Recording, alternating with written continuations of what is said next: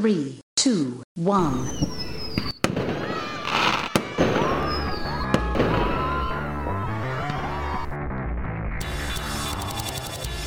Welcome back to the Anyone Can Run podcast, the podcast for those new members of the running community who want to knock out their first race, whether it's a 5K, full marathon, or anything in between. I am your host, True Bros, aka Gabe, aka the guy who just ran the most iconic race in the world, aka the NYC Marathon with 50 days notice. And I am an NCCA certified personal trainer, gamer, and sneakerhead who specializes in helping clients reach their health and fitness goals. This podcast is a dash of motivational words, a chronicle of my running my personal journey on the road to Gainesville, some poor attempts at humor, but above all, it's the place where we cover the marathon mindset, the running routines, and everything else you need to know to help you absolutely dominate your first race. I know our episodes are pretty infrequent, and for that, I sincerely apologize to you, my dear psychomaniac pavement pounder. Between work and moving and training for a full marathon with 50 days notice, and my predilection for having our conversations here fully scripted and edited prior to taking a seat in the brand new studio, aka the bedroom closet of our new house, I've struggled to find the time to sit down and brainstorm topics of conversation, much less actually compose an episode. Although I'm not a certified pro yet at making videos, I have thoroughly enjoyed how quickly I've been able to record and edit them. So if you find yourself wanting to discuss sneakers or video games, or for the purposes of today's conversation, you want to see everything about my first NYC marathon experience from bib pickup to transportation to the course and a whole bunch more, make sure you do me a solid and absolutely annihilate that subscribe button on our YouTube channel and be sure to demolish that little bell so you know when our twice weekly videos go live on Mondays and Thursdays. The videos have been easier for me to produce since I can just record and edit real quick. Maybe it's because that's all off the cuff and this is quote unquote produced for lack of a better term, but it always takes me much longer to produce a conversation here from a time standpoint.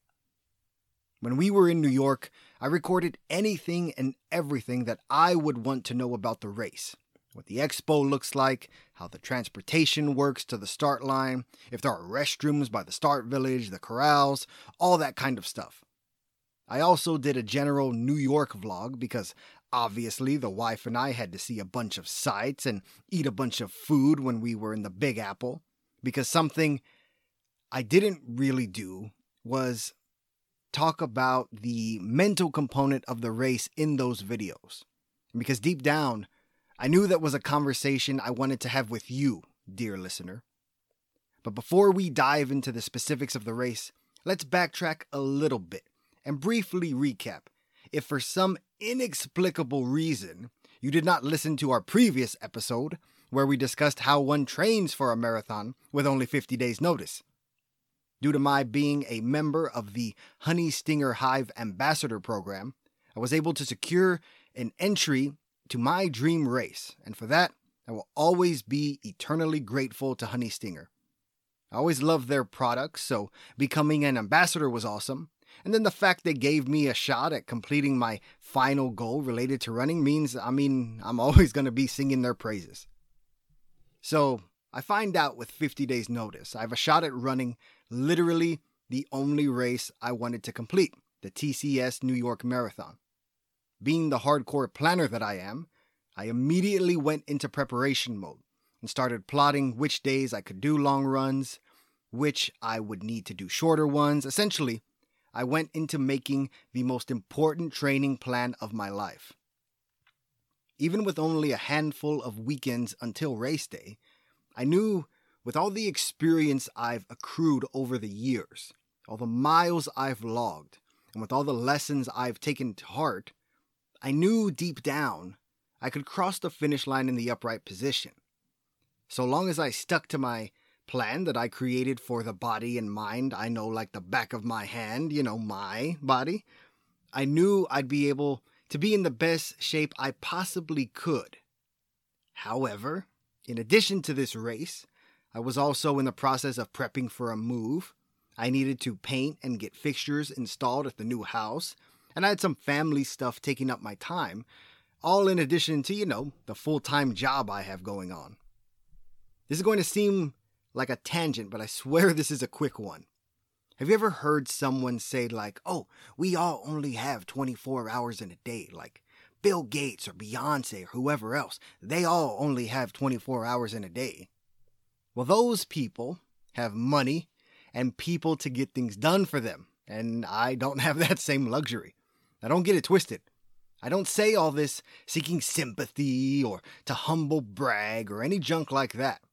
I mention all of this because we all, you know, only have so much time in the day, and with limited time and not infinite funds at my disposal, something had to give. Between a hard move out and moving day, my sister, cousin, and brother in law offered to come help me with getting the interior of the house painted, installing all new fixtures, knocking out power washing, cleaning up landscaping, a ton of other things that honestly I was planning to do solo.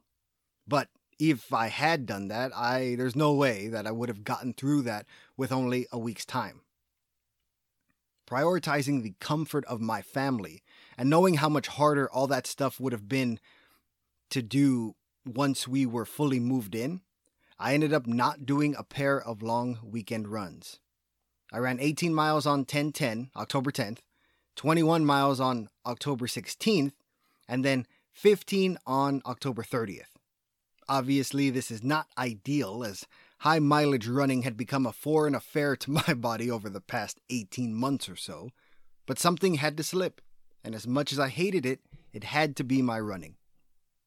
As we've discussed, cultivating your marathon mindset is all about finding balance. Running is just one small part of who we are as human beings.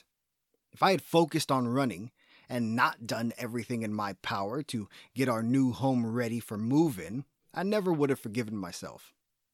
While I certainly don't regret that decision in the slightest, let me tell you, when we flew out to NYC, my nerves were at an all time high. Physical fitness in general, not just running, is very much a use it or lose it type proposition.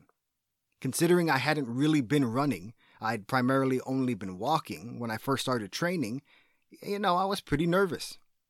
Then I did a couple of those long training runs, like uh, we had talked about in early October, and I kind of settled back into the correct mindset.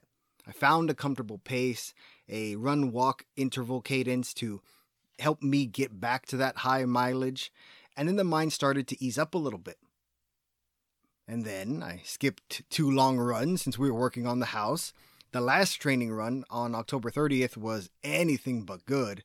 And when the time came to board the plane to NYC, needless to say, the nerves had returned in earnest. Although travel discussions are much more suited to the True Bros YouTube channel than our conversations here at Anyone Can Run, I will say as the race and wedding anniversary both fell during our trip to New York, we opted to fly first class, and I have never been more comfortable on a plane. Now, it's probably not something I'll be able to do regularly, as I think those tickets cost like 20 or 30% more, but hot dang, it was worth every penny if I had more of those pennies to spend on travel. Anyways, we landed in Nueva York two and a half days before the race. So we did tons of walking and sightseeing, and that kind of helps me stay loose. I, for one, can't stand just sitting around in the days leading up to a race, so getting to log some miles, even if I'm just walking in my fly sneakers, seeing awesome sights with the wife, it was absolutely awesome. The day before the race, though, you know, honestly, I was feeling pretty dang good. As somebody who sweats immensely, we're talking whenever I do 10 miles or more and I take off my headband, there's like a line of crystallized sweat there because I again I sweat so much. The weather in New York was very conducive to a high mileage run. when I was hanging around the start village in the couple hours leading up to my start time, a gentleman saw my Disney World Marathon 2020 shirt and was like, Buddy, that was one of the hottest marathons on record. Which I can say from experience, it absolutely was. Running 26.2 miles in 90 degree Fahrenheit heat is neither fun nor smart, nor is it very safe. And that race reinforced for me that I would never do another marathon. Unless, of course, we're talking about running through all five boroughs in New York. That being said, as someone who's accustomed to those high temperatures, even if they suck and they're absolutely brutal, I'm much more comfortable in the heat than in the cold as far as running goes. Now, if I was more accustomed to running in the frigid temperatures, I'm sure I'd prefer that because that's infinitely better, but predilections are formed based off our experiences, and in Central Texas, we don't get to experience cold too frequently. I remember vividly trudging along during the last few miles of the Disney World race. And since I trained thoroughly and we had no choice but to walk due to the excruciating heat, I remember finishing that race and feeling like I still had tons more left in the tank, which was something I hadn't really experienced before. As that was my most recent race experience to draw on, during the two hours in the start village where I was vlogging and having bagels, drinking water and Gatorade, I was reflecting on how much better I had felt on that particular race day. Now, sure, I was sore because that was part of the dopey challenge and four races in four days, and I wasn't sore at all leading up to this race. But for Disney, I had trained extensively, and I was ready for that challenge at hand, both physically and mentally. While I'll admit I was apprehensive as I hung around the start village, I wasn't exactly nervous. It's a difficult feeling to accurately articulate but I can confidently say, even though I knew I wasn't physically where I wanted to be, my mindset had never been stronger. I knew that I could do it, even if I knew it wasn't going to be fun at all. And I was about to line up at the start line of my dream race and achieve my final goal related to running. You couple all of that with the marathon mindset I'd been cultivating over the years, and needless to say, I was ready to begin pounding the pavement. I endeavored early to do a couple things over the course of this race to help me stay focused. I wanted to vlog uh, every few seconds, like every time I saw a mile marker. If I felt like I was struggling, I wanted to do a little vlog to talk to y'all. And also listen to my marathon playlist I had created just for this race. On the subject of music, I've been running with the same pair of earbuds. I think they're called Jaybird Run XT, or maybe they're just Jaybird Run. But I've been using those for the past couple of years, ever since I purchased them, I think a night before I ran a half marathon here in town on 36 hours notice. Considering the hundreds of miles I've logged in them, mostly walking, but you know, some running, they don't last quite as long as they used to. Now, quality's still good, but you know, the battery life just isn't there anymore. So I picked up a highly rated pair of earbuds off Amazon. I'd used them for a few of the lengthy training runs I'd knocked out, and I knew the battery life was impressive. I want to say it was like four or five hours. Because I did use it a couple times, and both times it was like, yeah, I think it was close to five hours. So I began inching my way to the start line, right? Once my corral had been let loose, and I popped in the left earbud and I got into my race day frame of mind as I listened to Bat Out of Hell by Meat Loaf, followed by my three NWA salvos because I always use the same four songs to start a race. It's always Bat Out of Hell, and then uh, F the Police, and then Gangsta Gangsta, and then what's the other? One? Straight Outta Compton. So I always start with those four songs. The New York race begins crossing over the Staten Island Bridge, and I'll tell you, that view was absolutely gorgeous. After stopping for a few selfies, I turned the volume up in my one earbud because the plan was to use one until it died and then switch to the other. And I began sticking to my planned cadence of five minutes running, five minutes power walking. And I stuck with this admittedly peculiar interval, as that is what I'd been sticking to over the past year and a half. As I mentioned, I hadn't really been running at all. I'd primarily been walking. I'd run for maybe a minute or two, but I was mostly just walking to get outdoors, get some exercise in, and listen to my audiobooks. Considering I needed to do some type of running to prepare for this race, I stuck with that same cadence to not shock my system too much, as I already knew the increased mileage was going to be tough. To paint a little bit of a visual picture, in case you haven't watched our accompanying YouTube video for this, this is the outfit I'm rocking. At this point, at the start of the race, I have my Texas shorts with pants over them, so unfortunately you can't see the flag, a black tank top with my long sleeve Disney 2020 marathon shirt over that, a Dunkin' Donuts beanie that had been given to me in Start Village because, again, it's 50 degrees Fahrenheit and I'm freezing, my trusty Goodr sunglasses, a left earbud, and a pair of running gloves I'd picked up, which were actually really nice. I picked them up at the expo, some New Balance running gloves. I could actually, I couldn't text with them, but I could actually take pictures, which was pretty nice. So, like I mentioned, it was around 50 degrees Fahrenheit, which for me, as a Texan, that's pretty dang cold. But I saw tons of people running in just like tank tops and shorts. After about two to two and a half miles, I could feel myself beginning to sweat slightly. So, as the song ended, I popped the beanie into my pant pocket. I quickly removed the shirt and I twisted it around my belt, or I looped it around my belt. At many of these races, it's not uncommon to see people toss shirts or pants or sweaters at the start line, and these eventually get donated. And I had planned to do that in the start or the start village, but I knew dang well as I crossed that start line even though it was high noon, which is supposed to be, you know, one of the harder, hotter points of the day, there's a pretty good chance I would need it again and get cold because I would get cold. So I just wrapped it around my trusty running belt. After I ran another quarter mile or so, I realized that my music wasn't playing. And I went to turn up the volume, and it dawned on me that I'd lost my left earbud when I took my shirt off. Yes, in my infinite wisdom, where I have a running belt with multiple pockets, and pants with pockets. I hadn't taken the earbud out when I took my top layer off, and as a result, I lost the left earbud. This meant not only would I not have music for the entire duration of the race, more than likely, but I actually hear better out of my left ear, so I wouldn't be able to get truly lost in my music. Like when the wife and I walk, she's always on my left side because, you know, having conversations, and I just hear better out of that side.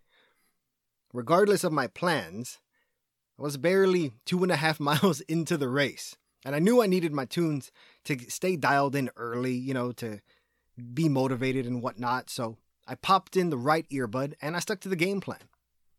While I thought not being able to hear music as well would be a hindrance, it turned out to be a blessing in disguise.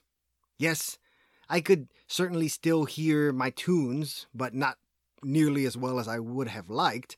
But more importantly, I was able to take in the sights and sounds of the race, and by extension, New York City. If you're a psychomaniac pavement pounder who is yet to line up at their first start line, you'll soon find out while every race has a place for spectators, and while many of the large races, like the rock and roll, the Disney races, have multiple places for people to cheer you on, there's always some quote unquote dead zones where it's just you and your fellow runners. Save for the numerous bridges littered throughout the racecourse, there were spectators everywhere. And I mean it. There was never a part where I wasn't running, again, except for the bridges where spectators were not allowed, where people weren't cheering thousands of runners on.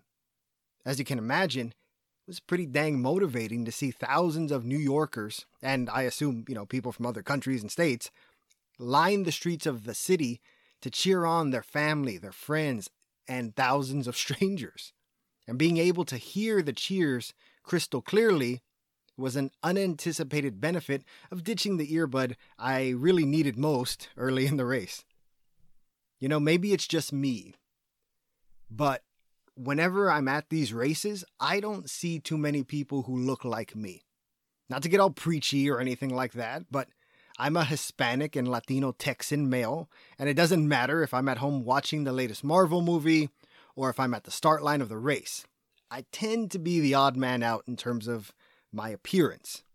Now, it's not a big deal for a fully fledged adult like myself, who's now a homeowner and knows how to pay taxes and just bought their first Shiba coin, but I always worry about issues of representation for the next generation because I know it would have been nice when I was little to dress up as something other than a ninja for Halloween because none of my favorite superheroes look like me. Trust me, you're still listening to Anyone Can Run, and no, I haven't decided to shift the focus of our dear corner of the internet away from the marathon mindset. I bring this up because while that was still the case when I was running the streets of New York City, something pretty dang beautiful happened in, I want to say it was Brooklyn, between the miles of four and seven. I saw tons of people who were the same color as me lining the streets blasting music, cheering on the runners. Three times I saw families holding Mexican flags as they cheered. And when they saw me trudging along, because at this point, you know, I'm still running pretty dang strong, they lost it. It was exciting, man. They'd lovingly smack their children and direct them to look at me because they saw someone who looked like them running the course through their city. Two of the three times I saw these families, there were, you know, a bunch of older guys, I don't know, uncles, family, whatever you want to call it. And I would raise my fist in the air. And let me tell you, it was one of the most inspiring sights of my life to see seven or eight complete strangers immediately raise their fists in response, in unison, in solidarity. Was I the only Hispanic Latino who ran that race? No way, no how. I'm not naive.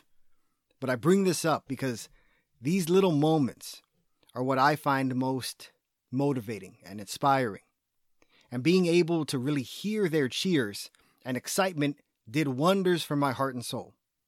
That's a big reason why I wanted to start doing YouTube is I see a lot of young gamers, right? And they're watching vloggers and they're getting they're consuming that content on YouTube and that's awesome.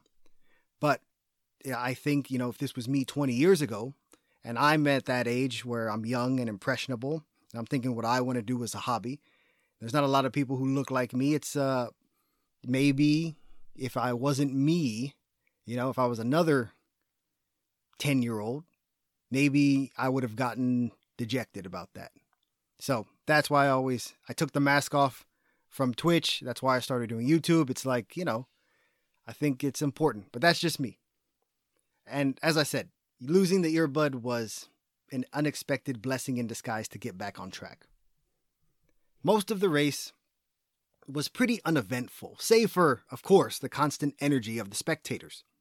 I remember stopping to go to the restroom just before the halfway mark. I could see the 13 mile marker. And while I was slightly more tired than I expected, sticking to my 5 on 5 off cadence, I was feeling hydrated and strong and I was optimistic that I'd be able to achieve the time goal I had in the back of my mind. My longest training run prior to race day was 21 miles, which I had knocked out in just over four and a half hours. I think it was like four hours, 32 minutes, or something like that. Truth be told, even that time was a little slow because I slowed down significantly because it was pretty dang hot that day, and I felt great at the end. So I was optimistic that I could have kept trucking along at an even faster pace had I not been in Texas and it been, you know, 90 degrees. When I crossed the halfway mark of the marathon, I was around 2 hours and 50 minutes, which I knew was slower than I wanted, but I thought it best to take things easy, not push too hard too early, be on track to finish under 6 hours and then, you know, if I'm still feeling strong at mile 23 or whatever, I'll pick up the pace a little bit. The number one rule of race day is to stick to what brought you to the dance. So I kept my pace the same. I hydrated and fueled at regular intervals, and I was feeling pretty dang good until I got past the mile 15 marker.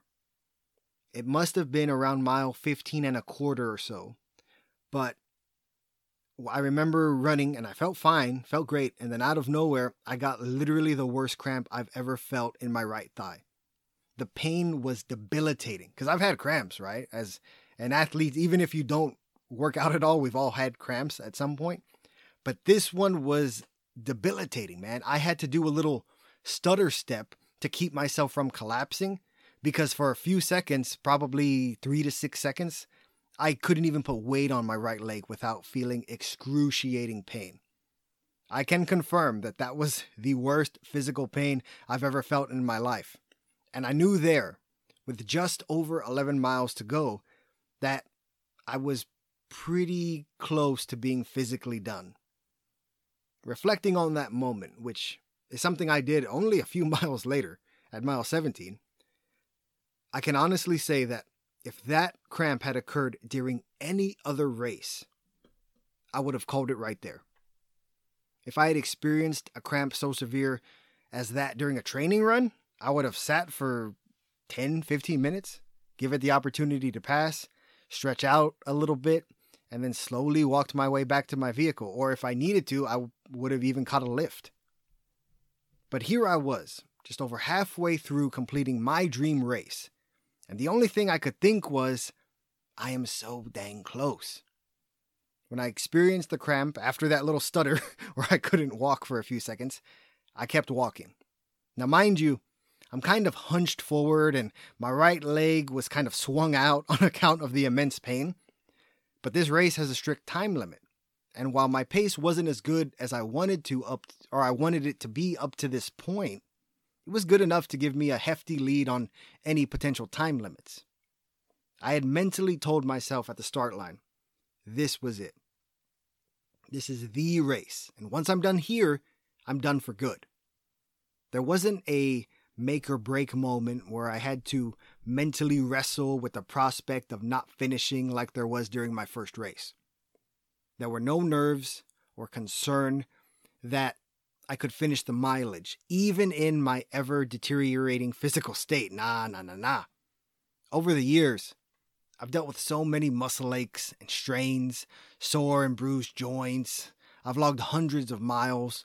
I've battled the cold and the heat and have been extremely uncomfortable more times than I care to admit. But along the way, I racked up plenty of miles and medals. But you know the biggest benefit of all that effort and all that struggle? The greatest takeaway all that work had given me? It was my marathon mentality.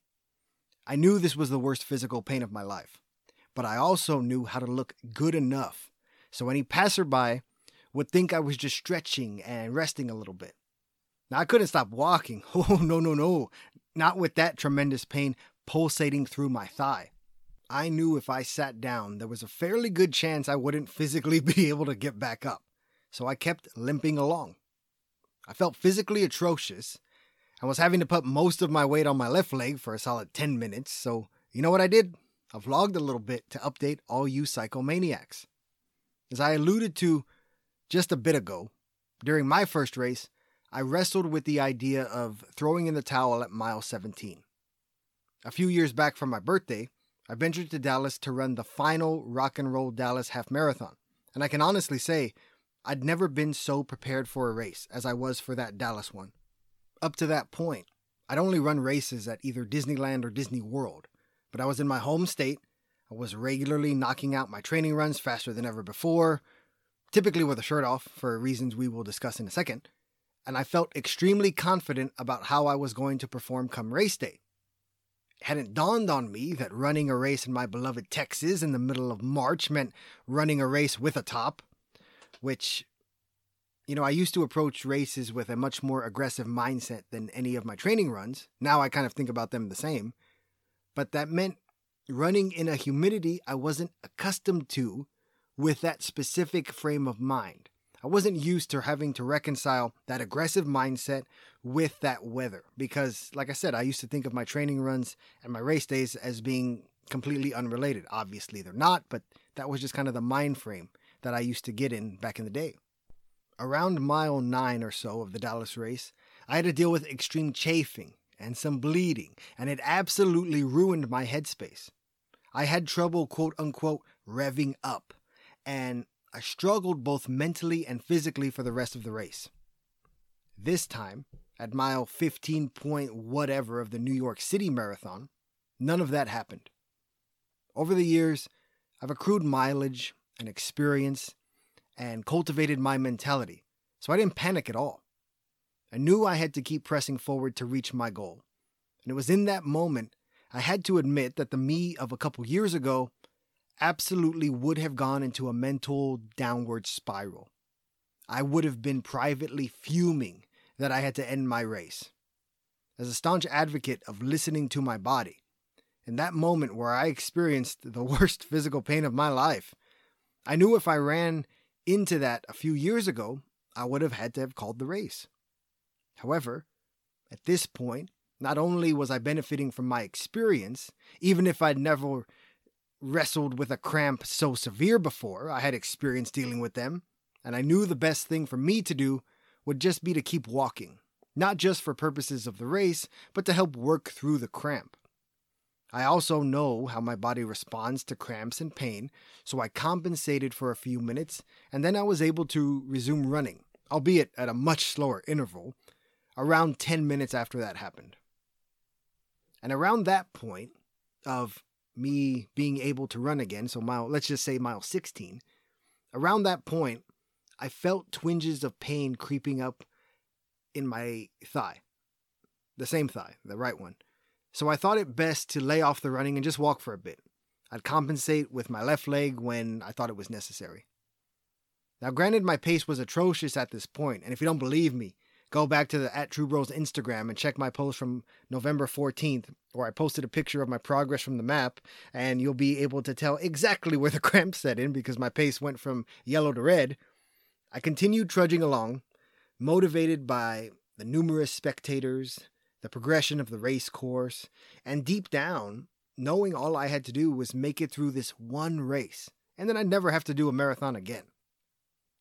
That worked well for a bit. Then I entered the long stretch down First Avenue in Manhattan, which was lined with people. We're talking, this is, I don't know, a mile and a half, two miles. It's a long way. And it was just lined with people.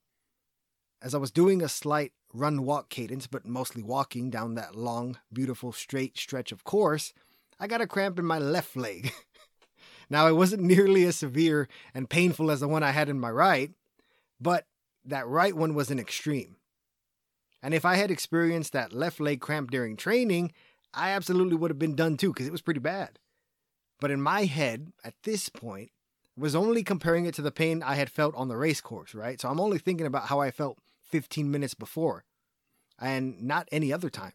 And by comparison, it didn't feel that bad, but still. It was at mile 17 of this race, I want to say it was 17.1, that I reached my physical limit. My thighs felt shot. My left ankle was beginning to bother me just a teeny bit, and it was really just because of the compensation with the weight. I remember trying to go back to a short running interval. Maybe it was like 10 seconds on, 50 seconds walking. And it was at this point it hit me. I physically could not run anymore. I remember going down a little bridge after finishing off that long straightaway on First Avenue. I want to say we were entering Queens, but I could be misremembering. And for a second, in my exhaustion, I closed my eyes for a moment. Now, no one's directly in front of me. I closed my eyes as I was walking, maybe two or three seconds. And I looked at the floor, so, you know, there's no potholes or anything like that. I was just dealing with an inordinate amount of physical pain. And it was at this specific moment my eyes shot back open as I trudged along because it felt like I had been mentally slapped in the face. You see, I realized after only having my eyes closed for maybe two seconds, maybe three at the most, that if I had kept them closed any longer, I likely would have passed out. It was as if when I closed my eyes, the dehydration and the amount of pain I was in caught up with me. So I opened my eyes back up because my mindset wasn't going to let that happen. And I briefly mentioned this in the video, but I remember describing that moment to my wife. Have you ever seen those large harnesses people wear when they're like in a movie and they're sitting on a plane and they're about to jump? Or when fighter pilots get strapped in? Those harnesses remind me of like the kind of safety buckle you'd use when you're on a ride in an amusement park. However, these cover the entirety of your torso, right? And in that moment, I felt as if I was mentally falling forward, and the mentality I'd cultivated over the years was my harness. It's like I was starting to drift from the combination of exhaustion and pain, and my mentality caught me, slapped me awake as if saying, Nah, nah, nah, not today, bro. Now, before moving on, I want to unpack that particular moment because as I compose our conversations here, I feel as if it sounds as if I'm patting myself on the back and saying, Look at how strong my mindset is. Now, in a way, sure, of course, right? It's my podcast. I am. but taking that sentiment at face value is to misconstrue the journey my personal marathon mindset went through to get to this point. We've discussed this quite a bit in our previous conversations. But when I had that pivotal juncture in my first marathon where I decided I was going to finish that race, it was like a mental engine fired up in my mind. The hyper aggressive side of my mind manifested and helped me get through that entire ordeal. It took years of me dealing with mental frustration and anger to get that aspect of my mentality under control. Heck, maybe control isn't even the correct word to describe it. Maybe it was just me learning how to live with that aggressive aspect of my mindset, which, truth be told, primarily manifests when I'm in the office, but it absolutely did for years as part of my training. And I bring this up because this struggle is one that I've lived with for years. Maybe your personal marathon mindset doesn't have the same level of aggression, and that's all right. No two people are exactly alike, especially when it comes to how we process and view things. On this particular race day, where I was going up against the NYC Marathon, I didn't feel my blood boil. I didn't feel frustration swell up in my chest as I had so many times over the past years. This time, I was just woken up. But the outcome was the same, and that's the thing I want to emphasize. It used to be like an engine roared in my head and a fire raged, and I was ready to go. This time, it was like water swelled to the top of the tub, but never overflowed like it had so many times over the years. This time, it was a more controlled experience, and I felt no nerves. But that's all attributable to experience. And another thing or another aspect of this that I want to discuss with you is you know, yes, I gritted my teeth and I marched through the pain. And spoiler alert, I finished that race. I knew I would because I viewed this as my eight mile moment, right? My one shot to make a dream come true. But let's take a stock of where I physically was at mile 17 of this race. I'm unable to run. I'm barely able to walk. My thighs felt worse than they ever have, and my right one specifically is giving me the worst physical pain I have ever experienced. My ankle is bugging me a little bit. My back is aching because of the poor form I've been forced to trudge along for the past couple miles. I am dehydrated and I am physically ready to pass out. If the picture isn't clear at this point, I'm in pretty atrocious physical shape, and it was at mile 17 of what is most likely my last marathon, that I reached my physical limit. As a staunch advocate of listening to your body and taking it easy, this was not a good situation for me to be in because I knew that aggressive aspect of my personality was going to make me finish that race no matter what, and I was not in good shape. This is why a few minutes ago I said it was like I'd woken up, but the outcome was the same. Sure, my heart didn't start pounding and I didn't lose my cool, and I just kept trudging along. But that aspect of my marathon mentality was something that still manifested. That quote unquote win at all costs mentality is something I feel that is typically commended, but I'm here to tell you, my dear psychomaniac runner, that you need to be cognizant of your well being. I don't know if it's a distinctly American trait or if it just comes from consuming so much sports ever since I was a youngling, but I have seen that will to win, that win at all costs mentality be lionized and praised time and time again. Now, I certainly don't regret what happened that day or any of the other times it occurred in the past because it helped me have one of my few dreams in this world come true. But what if a few years from now I develop lingering issues in my thigh? I sure as hell hope that doesn't happen. And since that race, I've already knocked out a couple four mile runs where I felt right as rain. But that's the inverse I want to emphasize during our discussion today. There is absolutely a thing as going too far with our mindsets, as I know I'm certainly not unique in this regard.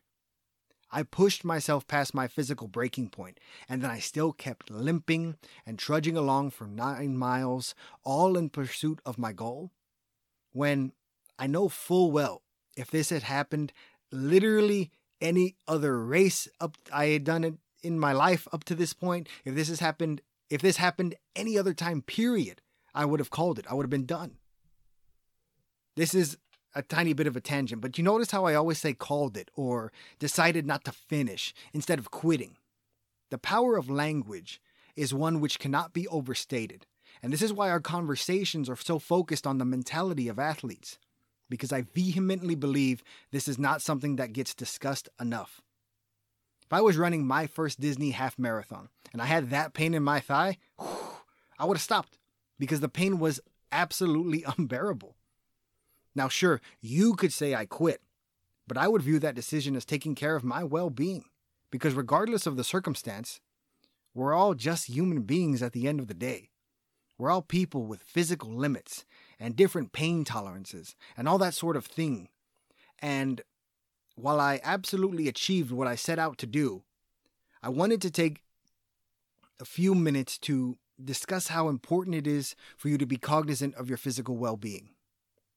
No other human being in the history of our time on this planet knows your body like you do, nor are they capable of knowing how you're physically feeling or how that correlates to your personal experiences, your pain tolerance, and all that kind of stuff. The onus is on you to take care of yourself. And even if you're on the cusp of achieving a lifelong dream, that is no reason to jeopardize your long term well being. That's just something that I wanted to dive into a bit because I don't believe the potential for mentally pushing yourself too far is something which gets enough airtime anywhere. I, that's why we always talk about cultivating this marathon mindset. It's something you have to be actively cognizant of because if you're not, there's the potential for you to not reach your goals, but there's also the potential potential for you to push yourself too far. Now, the rest of the race, from that point, uh, honestly, it's kind of a blur. I remember sending some messages and doing a bit of vlogging, but for the most part, I was just kind of limping along. Not long before my staunch realization I could not run, I had heard my old theme song, The Greatest Show by Panic at the Disco, and my heart swelled a little bit, and I thought, you know, I could resume running. Took like three steps, and it was like, well, nope, I sure couldn't. So I limped and I walked, and as the sun set when I was in Queens, I knew it was not going to be a fun evening. That being said, I remember Harlem still being full of spectators with music blasting and dancing and cheering and clapping. To see that, knowing literally thousands of runners had already passed through their neighborhood, and here we are at the tail end of it, and they're still out there, man, that does wonders for your heart. By the time I limped my way into Central Park for the final two miles, the majority of the spectators had left. There were still people cheering for sure. People may or may not have been offering runners white claws, I can neither confirm nor deny. But the number of spectators weren't like what you see on TV. For me, that didn't matter. I knew I was crossing that finish line. And when I finally did, I can absolutely say this time was unlike any other before. There was no groundswell of emotion in my heart like there was the first time. There was no cheering and hollering. There was no me punching the fist in the air like when I set PRs. It was crossing the finish line, thinking to myself, you got dang right. And I mean, you know, with profanity, but you get what I'm saying. Then I grabbed my medal. I'd accomplished what I'd set out to do. I made a lifelong dream come true no matter the cost. But I'm here to tell you, it sure as heck was painful.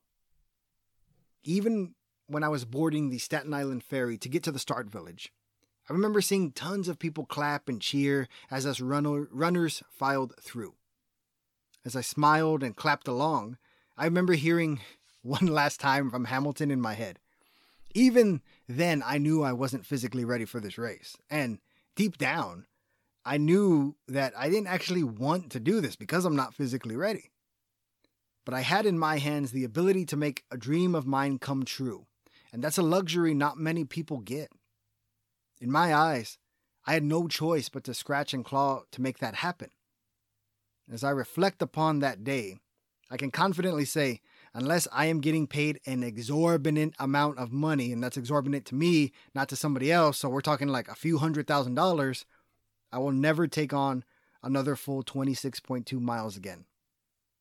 I set out to achieve specific goals over the past five years related to running, and they've all been knocked out. As my wife sat in the stands and watched people cross the finish line of the most iconic race in the world, she said she was tearing up repeatedly. It's because she knows what it's required to take on a full marathon. And it's an experience I vehemently believe every human being needs to accomplish at least once in their lives. Even if I'm not going to be lining up at a full marathon start line likely ever again, I would not be surprised if we regularly visit Nueva York to cheer for those taking on that race. The atmosphere was one un, it was unlike any other. And it was beautiful to see legions of people cheering on those who ran through their city. That was my New York marathon experience, and bro, it was one heck of a ride. Even if I don't plan to run any races for the foreseeable future, I still want to regularly have conversations here to help any new members of the running community lay the foundation for their own marathon mindsets. I do struggle with finding topics of conversation I believe are detailed enough for a full fledged discussion. So if you have any ideas for a topic, feel free to hit me up and I'll see if I can make something out of it.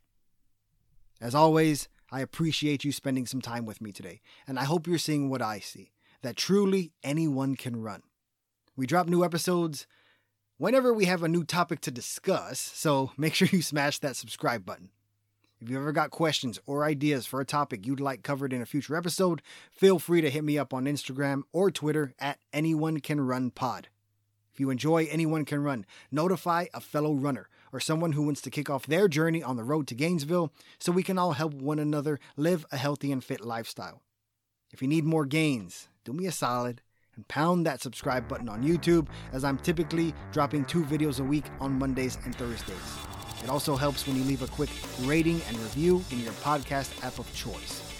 I hope you've enjoyed this episode of the Anyone Can Run podcast, and if you did, don't forget to pound that subscribe button. If you didn't enjoy it well, you get what you pay for, and regardless, I look forward to seeing you on the road to Gainesville.